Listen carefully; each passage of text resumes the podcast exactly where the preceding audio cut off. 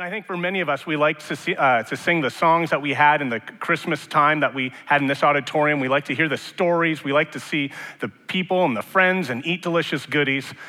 But I think for some of us, Christmas is really hard. If you're a new Canadian or maybe you're new to Edmonton, you come and you go, I don't have family here.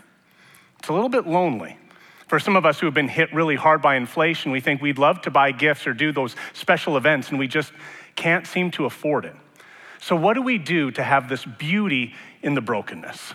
Some of you might be familiar with this Japanese idea of kintsugi. And the story started about 500 years ago. A Japanese military warrior was gifted a tea set from China. And after using it for a number of years, it quickly became his favorite tea set and he broke it. It was made of ceramics. And so he sent it back to China and said, Hey, can you please fix the ceramic tea set that you gave me? And so what happens is they, these Chinese are looking at it going, Well, we don't know what to do with this.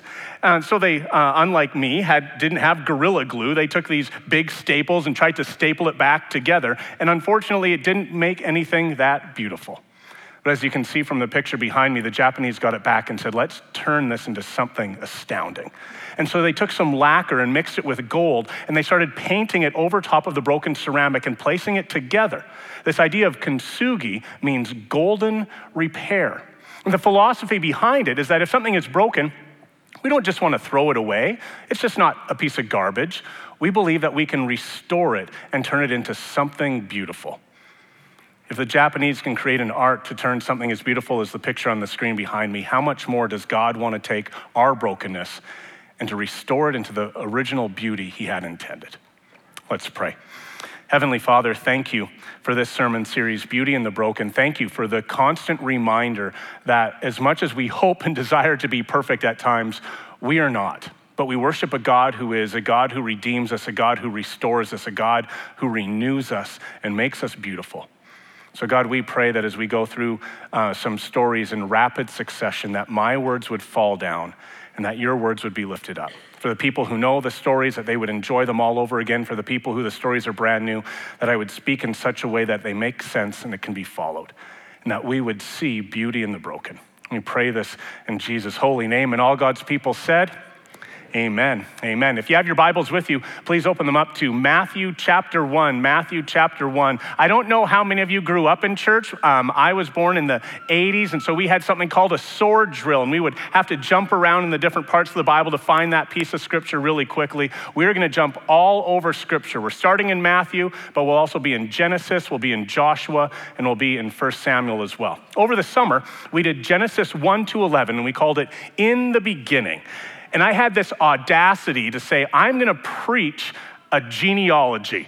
And you guys kept coming back. And so we're going to preach another genealogy today, but a little bit of setup as to what's going on. In Genesis chapter 3, we're introduced um, to Adam and Eve and their sons uh, Cain, Abel, and Seth.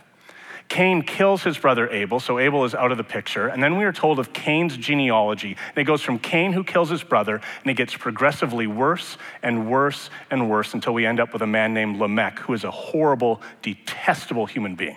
Adam and Eve have a third son. His name is Seth. And then we also get the lineage of Seth. And we see that from his lineage, people are getting better and better and better. One of his uh, descendants is a man by the name of Enoch. So holy, God said, You're not even going to die. I'm just going to whisk you up to heaven to enjoy being with me. Methuselah is also one of his descendants, the oldest man in all of Scripture. And then it ends with Noah, who is so righteous that God says, I'm going to send a flood over the earth, except for Noah. He and his family I will save the New Old Testament ends with the book of Malachi. And for 350 to 400 years, there is silence. God doesn't speak through his prophets the way the Israelites are expecting him to speak. Then Jesus shows up, and one of Jesus' uh, disciples is a man by the name of Matthew, and Matthew begins with these words if you're in Matthew chapter 1. The book of the genealogy of Jesus Christ, the son of David, the son of Abraham. Abraham was the father of Isaac. Isaac, the father of Jacob, and Jacob, the father of Judah and his brothers. We are going to start by looking at three stories today, and I'm going to go through them pretty quick. Our first story is Judah, uh, pardon me, is Jacob. He can be found in Genesis chapter 25. As you're flipping there, I'm going to go through context each time just to give you a picture of what's taking place. Over and over again in the scriptures, I believe it's 35 times in total, we hear about Abraham, Isaac, and Jacob. These are the patriarchs of Israel. These are the fathers of Israel. So I mentioned earlier in Genesis 1 to 11, we're given this big story of in the beginning in June, we're going to go through all of Abraham's story. Abraham's story starts in Genesis chapter 12, and it goes like this Now the Lord said to Abraham, Go from your country and your kindred and your father's house to the land I will show you. And I will make you a great nation. I will bless you and make your name great so that you will be a blessing. I will bless those who bless you, and him who dishonors you I will curse. And all the families of the earth shall be blessed. In these opening two verses, there's three promises that take place. The first promise is Abraham, I'm going to make you into a great nation. For that to happen, he has to have children. We're going, to talk about that in June. It is a long time coming. So, Abraham eventually has Isaac. Isaac has Jacob. Jacob has 12 other kids. The second blessing is that you are going to be rich. And so he promises that to Abraham. He has incredible wealth. His son has wealth, and we're going to see that Jacob has wealth as well. The third one is really interesting for us. The third one is I'm going to be a blessing through you to all the peoples of the earth. To the best of my knowledge, of all the different nationalities represented in this room and online, I don't think we have a single Jewish attender in our church. If you do have Jewish heritage, come meet me because, to the best of my knowledge, we don't have anybody. But the blessing goes on to all of these people. Eventually, um, Abraham has his son Jacob, uh, Isaac. Isaac has his son Jacob. And this is where our story picks up in Genesis chapter 25, picking up in verse 21. If you like following along word for word, I always preach from the ESV. So this is Genesis 25, verse 21. Isaac prayed to the Lord for his wife because she was barren. And the Lord granted his prayer, and Rebekah, his wife, conceived. Now you hear that and you go, This is good news, until we hear about what's to happen. The children, plural, struggled together within her. And she said to God, If it is thus, why is this happening to me? So she went to inquire of the Lord, and the Lord said to her, Two nations are in your womb, and two peoples from within you shall be divided. The one shall be stronger than the other, and the older shall serve the younger. When her days to give birth were completed, behold, there were twins in her womb. The first came out red and all his body like a hairy cloak, so they called him Esau. And afterward, his brother came out with his hand holding Esau's heel, so his name was called Jacob. Isaac was 60 years old when Rebekah bore the, the children. Now, I don't know uh, if you have kids or not, but um, when my wife and I had our kids, we put a lot of work into their names. We had this plan. We had a plan if our son was blonde or uh, brunette, if a daughter was blonde or brunette. We had names landed, uh, laid out for us. And so we had two boys. They have very English names. And then we thought we were going to have a third boy. We ended up with a daughter. And so we took two days to name her. This is not the case with Isaac and Rebekah. Their first son comes out and they say, Hey, you're Harry, so we're going to name you Harry. And you can imagine their friends saying, like, Hey, how did you come up with your name? And he would go, I'm Harry.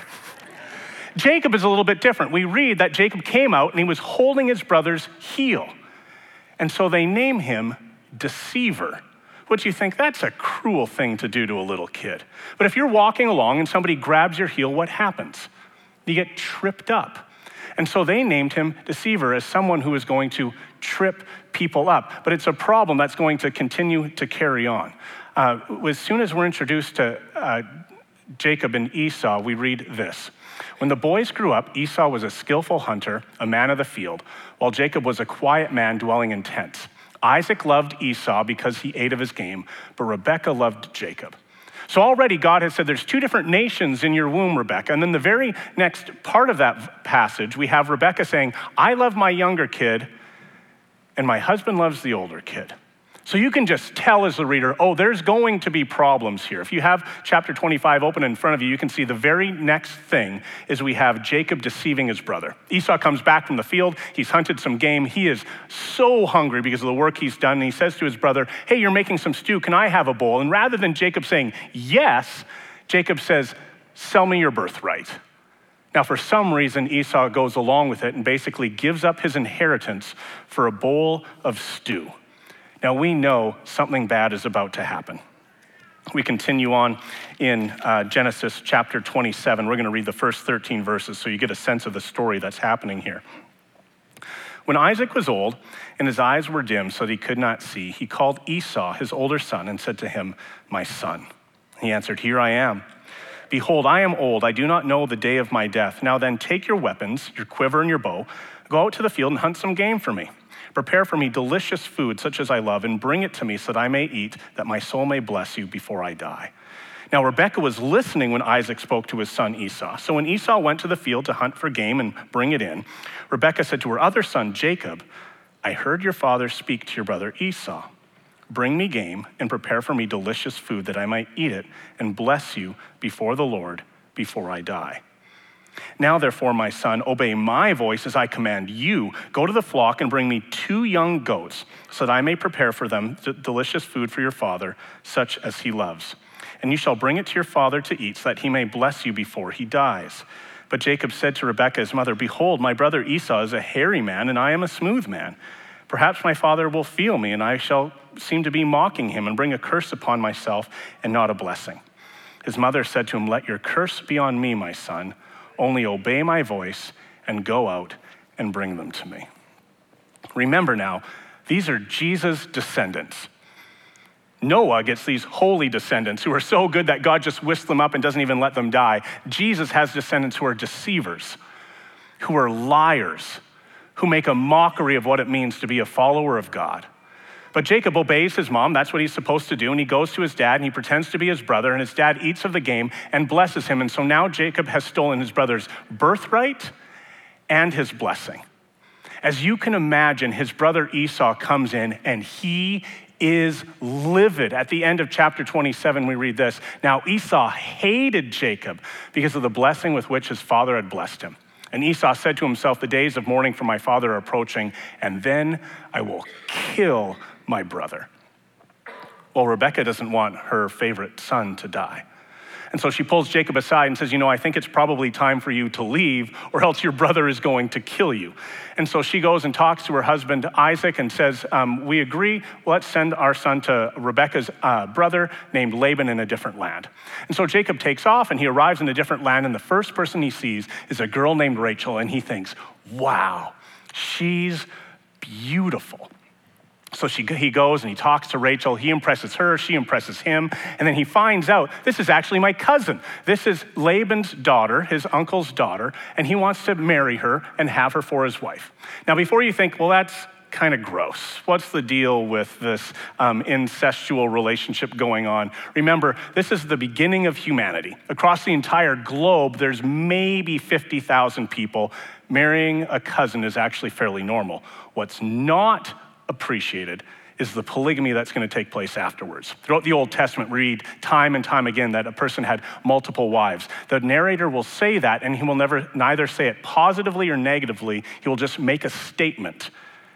But every single time it goes poorly. Which is why in the New Testament we read regularly uh, an elder, a pastor, a leader must be a person of one spouse. Anyways, back to what's taking place. So he talks with his uncle and he says, um, Let's agree on a bride price. And they agree that he will work for his uncle for seven years and then Rachel will be his wife. So he works for these seven years, and the scriptures say it felt like a day, it went by so quickly. And so they have a big wedding celebration and there's lots of alcohol, and the bride is wearing a veil, and he takes her into his tent and he wakes up the next morning and it's not Rachel. It's Rachel's little sister, uh, big sister, I think. And he wakes up and he's furious. And his uncle goes, Well, should have paid more attention. How about this? How about you work for me for another seven years and I'll give you Rachel? And so he agrees to do that. At the end of the 14 years, he says, I can't work for my uncle anymore. I can't trust him. And so he lies to his uncle. He takes his um, two brides and now has 12 sons, who knows how many daughters, and they start running away. I know I'm going through this really quick. Let's talk about the deception that's taken place. Jacob has stolen the birthright and the blessing from his brother. His mom is deceiving his brother and his dad. He goes and meets his uncle, who deceives him into working for him extra long. Because he's been deceived, he then goes and deceives his uncle and takes away some of the flock to rescue it for himself. His wife, Rachel, has deceived her dad by stealing some household gods. And oh, by the way, Isaac and Abraham are a bunch of liars as well. And you start going, can this story get any worse? And so uh, uh, Jacob takes his two wives, all of his kids, and they start going to a new land. And lo and behold, there is Esau. If you have your Bibles in front of you, you can flip to chapter 32. It'll say something like this Jacob fears Esau. 14 years earlier, his brother said, The next time I see my brother, I am going to kill him. And so you can imagine Jacob is thinking, This is going to be absolutely miserable for me. What do I do? And so he tries everything he knows how. He's like, I've deceived my brother. That hasn't worked. My brother's not going to be impressed with how strong I am or how big my family is. So I guess the only thing I can do is maybe buy my brother's blessing. And so he sends herds and flocks to his brother in front of himself so that hopefully that would be a peace offering. If you hop online and do a little bit of math with what he gives his brother, it would be the equivalent of well over half a million dollars trying to appease him. This past week, I was uh, meeting a friend for coffee, and I said, You know what? Uh, I'll, I'll, pick up the coffees and then I'll bring it back to the office. We'll meet in my office. So I'm in line at a drive through, and I see this person's uh, car in the screen in front of me, and I believe it says, if memory serves right, you never know how strong you are until being strong is all you have. This is what Jacob has tried. I have tried everything I know what to do. I am strong, I am good looking. I am smart enough to be deceitful and conniving, and even if I get caught, I can get out of it. But God, now it's not working anymore. My strength doesn't matter anymore.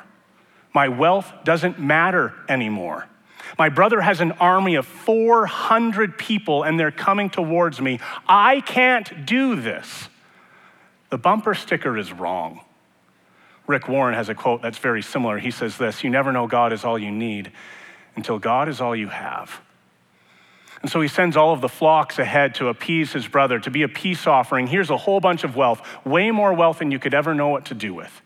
And he stays back, and in Genesis chapter 32, he wrestles with God. Now, I say that comment, and you might think to yourself, oh, I've wrestled with God. Uh, I've wrestled through prayer. I'm wrestling through discernment. Joel did a phenomenal message last week on how to make choices and, and follow God's through that. But this is different. God literally comes down and starts wrestling with Jacob. And so here is Jacob, a strong man who's probably never been beat up by anyone, and he's wrestling with God. And something beautiful happens. I wrote this down in my notes. A God who is only all powerful can't understand our weakness. A God who is only weak doesn't have the power to rescue us. But a God who is both powerful and weak can meet us in our weakness while having the power to rescue us. So here is Jacob wrestling with God. I believe he's wrestling with the pre incarnate Jesus Christ and they're wrestling together. And this is what happens in chapter 32, verse 25. When the man saw that he did not prevail against Jacob, he touched his hip socket, and Jacob's hip was put out of joint as he wrestled with him. Then Jacob said, Let me, oh, pardon me. Then God said, Let me go, for the day has broken. But Jacob said, I will not let you go unless you bless me. And God says to him, Your name is Jacob. From now on, your name will be Israel one who strives with God. And something fascinating is happening here. Here is a man who his whole life he has done fairly well for himself. He got the girl of his dreams. He has a big family. He has incredible wealth, but his strength can't help him. And God is showing us this upside down kingdom that is taking place, that it's not until he realizes his weakness that he becomes the person God has called him to be. You see, if Jacob would have won the wrestling match, he would have lost. But in losing the wrestling match, he wins. And God can use him for his plans. That's story one. Back to Matthew 1. So Jacob is the father of Judah and his brothers, and Judah is the father of Perez and Zerah by Tamar, and Perez the father of Hezron, and Hezron the father of Ram. I expect this all to be memorized by the end of today's service and Ram the father of Amminadab, and Amminadab the father of Nahshon, and Nahshon the father of Salmon, and Salmon the father of Boaz by Rahab. second story this morning is the story of Rahab from Joshua chapter 2. At the beginning of the Bible Genesis, Exodus, Leviticus, Numbers, Deuteronomy, Joshua. So we just looked at Genesis. The Israelites are now a great and mighty nation. Um, estimates are anywhere between one and three million people. They arrive onto the cusp of the promised land. They've just been traveling through the desert for 40 years. Moses has been um, leading them and guiding them during this time. And they're standing at the brink of the promised land. Moses passes away and hands the baton to Joshua the name of the author of the book. Joshua is a military leader, a military commander. He understands that if they're going to take over in Canaan, he's got to do some recon. And so we read this Joshua chapter 2, verse 1. Joshua the son of Nun sent two men secretly from Shittim as spies, saying, Go, view the land, especially Jericho. Jericho was um, an army settlement. And they went and came into the house of a prostitute whose name was Rahab and lodged there. We are introduced to Rahab a few more times in Scripture in Joshua chapter 6 when the story unfolds. Again, um, two more times in the New Testament. Each time she is referred to as Rahab the prostitute. Could you imagine that being your moniker? Rahab the prostitute. Imagine you're introducing me to one of your friends and you're like, oh, hey, this is, this is my friend Dave. He's a liar. and someone goes like, "Oh, I, I think I know him, uh, Dave the liar, the guy who always lies all the time." And I say, "Yeah, that's me." Can you imagine being in heaven, being like, "Oh, this is Rahab the prostitute"? That's horrible. That would be like my friend Jason being like, "Hey, I'm Jason. I'm a Cowboys fan. Don't tell anybody that. Nobody cheers for the Cowboys and shouldn't." I don't didn't hear any amen, but that's okay. I think I accidentally hit backwards. My apologies. But this is what um, they say about Rahab in Hebrews chapter 13, which is um, the, the hall of, actually, this is Hebrews 11, my apologies. By faith, Rahab the prostitute did not perish with those who were disobedient because she had given a friendly welcome to the spies. So we've talking about Jacob the deceiver. We've talking about Rahab the prostitute. And maybe you're here this morning and you're thinking, I don't know if God can accept me. I don't know if God has plans for me. I don't know what role I'm supposed to do because I have some significant skeletons in my closet. The Apostle Paul, who wrote most of the New Testament, murdered Christians. God loves you, He has forgiven you. He has blessed you. He has chosen you. He has great plans for you if you believe in Him. If Satan is telling you you cannot serve, that is a lie from the devil. And God has incredible plans for you. For I know the plans I have for you, declares the Lord plans to prosper you and not to harm you. There's a blessing waiting for you. The story continues on. These spies show up and um, Rahab hides them upstairs um, on her rooftop. And so the king of Jericho sends some uh, his men to Rahab and says to Rahab, "Where have those spies gone?" And Rahab says, "Oh, I don't know. Uh, they left earlier this day, and I don't know which direction they went, but I think it was that way." And so the king's men go by, and she goes back up to the top to her rooftop and says to these Israelites, "Tit for tat, I have saved you." Will you save me? Now then, please swear to me by the Lord, as I have dealt kindly with you, you also will deal kindly with my father's house. Give me a sure sign that you will save alive my father and mother, my brothers and sisters, and all who belong to them, and deliver our lives from death. If you're unfamiliar with the story, what happens next is these spies give her a scarlet cord, a red cord, and say, We are going to come back to Jericho. We are going to defeat Jericho. If you ha- um, hang the scarlet cord from the window of your home, her home was built into the side, uh, the wall of the city of Jericho. This is done for people who don't have a lot of money, for people who are of a lesser social status. If you ha- hang this cord, we will see you and we will rescue you. Now, you might hear that and go like, oh, that's a really neat story, but did you know that it points back to 40 years earlier? The Israelites are in Egypt, and the Israelites are slaves to the Egyptians. And God comes and he uses his servant Moses, and he sends plague after plague after plague upon the Egyptians. But Pharaoh still says, I will not let your people go. And so there's a 10th and final commandment where God says to the Israelite people, Take a lamb, cut it, and with the blood, paint it on the door frames of your home. And if you do this, when the angel of death comes, I will rescue your people. So not only has God rescued the entire nation of Israel 40 years earlier, but he's now saying to one individual, hang this scarlet cord and I will rescue you. To add another layer to what's taking place, the book of Joshua is about a holy war. What separates a holy war from a regular war is when God says, I want you to go and fight. I will fight for you. I will rescue you. I will provide for you. What's the difference between a holy war and a regular war is in a holy war, God says, All the spoils belong to me. In a regular war, you would capture the livestock and you would keep them for yourselves. In a holy war, God says, sacrifice them all, maybe give them to the priests. In a regular war, you would keep all the spoils, the gold, the silver, the trinkets for yourself. In a holy war, God says, melt them down or give them to the temple. In a regular war, you would make people your servants and slaves. In a holy war, God says, destroy them all. But because of the law of Herem, which is the principle of the holy war, if God says, I will save people, they belong to me. Rahab the prostitute, Jacob the deceiver, they belong to me. Story number three. So Solomon was the father of Boaz by Rahab, and Boaz the father of Obed by Ruth, and Obed the father of Jesse, and Jesse the father of David, the greatest king in Israel. And David was the father of Solomon by the wife of Uriah. Notice that we read about Rahab and we read the t- word Ruth. Why doesn't it say what David's wife's name is here?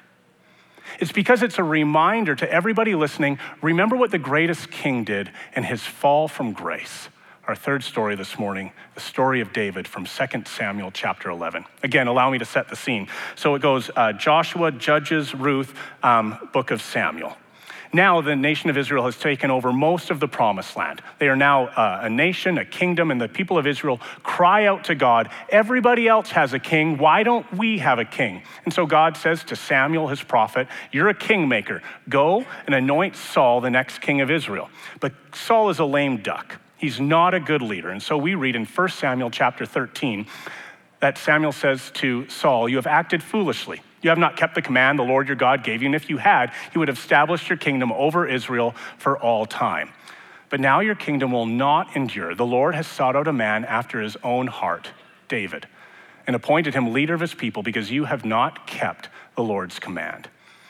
David is the golden boy. This is the David who kills the giant Goliath. This is the David who marries Saul's daughter. This is the David who leads groups of men. This is the David who doesn't kill Saul, even though Saul is trying to kill him. This is David that everything he touches turns to gold. At the end of 1 Samuel, Saul dies. At the beginning of 2 Samuel, David is anointed as king, and that goldenness continues. He allows the uh, kingdom to have incredible flourishing. He is called by many the greatest king of all of Israel. He continues to lead the army. They continue to expand the kingdom of Israel. David can do no wrong. So, why this story? We have Jacob the deceiver, we have Rahab the prostitute, and we have David with all the success. And maybe you're sitting here in this room, or maybe you're watching online and you're resonating a little bit. You're going, man, I resonate with, with Jacob. My words have hurt people. My words have uh, broken relationship. My words might be the reason that I don't have the job that I wish for. Maybe you're here and you resonate with Rahab a little bit. And you think, if anybody knew my brokenness, if anybody knew my sexual history, I don't know if they'd allow me to sit in this auditorium. Maybe you resonate a little bit with David and you go, I've got a success story, but I'm on the verge of being broken. And I don't know if anybody knows that. 1 Samuel chapter 11, verses 1 and following. In the spring of that time of year, the time when kings go out to battle, David sent Joab, not himself, and the servants with him and all Israel. And they ravaged the Ammonites and besieged Rabbah, but David remained at Jerusalem. It happened late one afternoon when David arose from his couch and was walking on the roof of the king's house that he saw from the roof a woman bathing, and the woman was very beautiful. David sent and inquired about the woman, and one said, Is this not Bathsheba, the daughter of Eliam, the wife of Uriah the Hittite? So David sent messengers and took her, and she came to him, and he lay with her. Now she had been purifying himself from her uncleanness. Then she returned to her house, and the woman conceived, and she sent and told David, I am pregnant. One of the challenges we face is when we think, well, that couldn't possibly happen to me. I would never fall to adultery. I would never embezzle funds from my place. I am perfect. But there's this thing that's taking place where we recognize that all of these people are broken in some way, and God is redeeming us, trying to make us beautiful. And if we recognize and we say to ourselves, I can be fallible, I can mess up. And maybe I don't look at pornography, but there, that sweetheart from college is on my Facebook, and then I talk with her, and then it leads somewhere else, and now I'm looking at pornography, and now something bad is happening. I've never embezzled funds, but things are a little bit tight at work, and I know that if I just steal like $1,000, nobody will ever notice.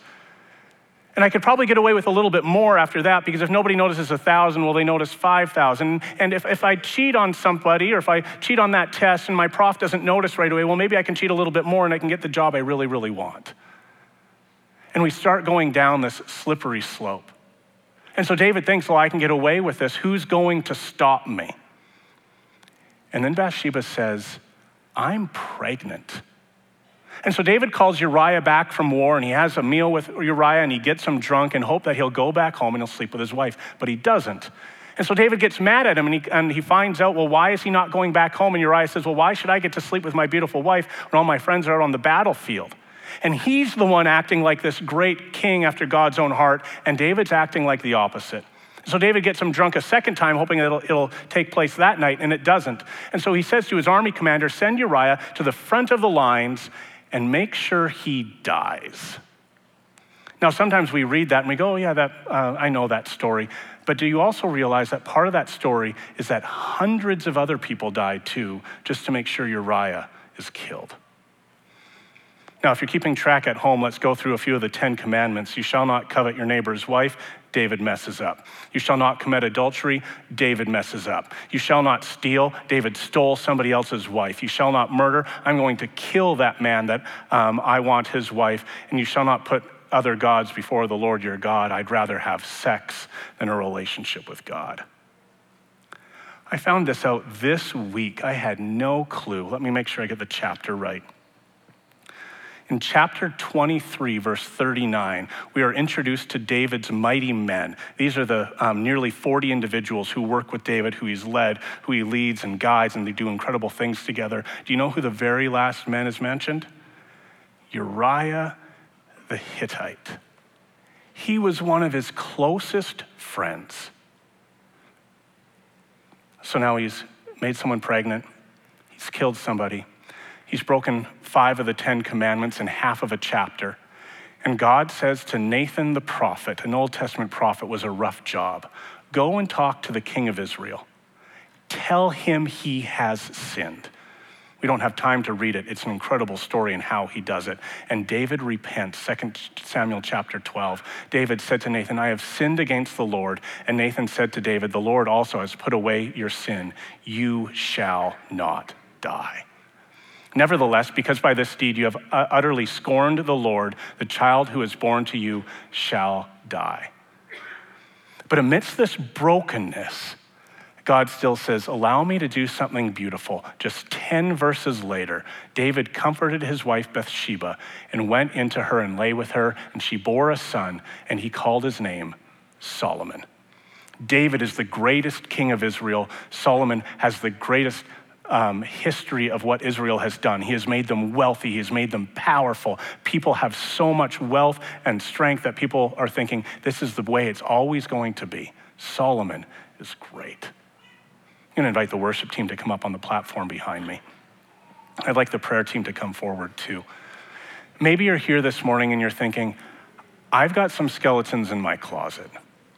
And when you talk to the prayer team, you can be as open or as reserved as you choose to be. There is no judgment. But there's this beautiful story of God saying to us, I want to redeem you. I want to take your brokenness and I want to make it beautiful. I'm going to weave gold into your story so that people can see and glorify Jesus Christ as Lord. Maybe one of the most popular verses in all the scriptures, John 3:16, for God so loved the world that he gave his only son that whoever believes in him shall not perish but have eternal life. And we love this verse. This is the foundation of our faith. If we want eternal life with Jesus, it begins by believing in Jesus. But we don't always talk about the very next verse, for God did not send his son into the world to condemn the world, but to save the world through him. It's like this beautiful Japanese art of kintsugi, where even though we're broken, the philosophy says you do not throw it away, but you show it and reveal it when it is put together in a beautiful way. We are made beautiful in our brokenness.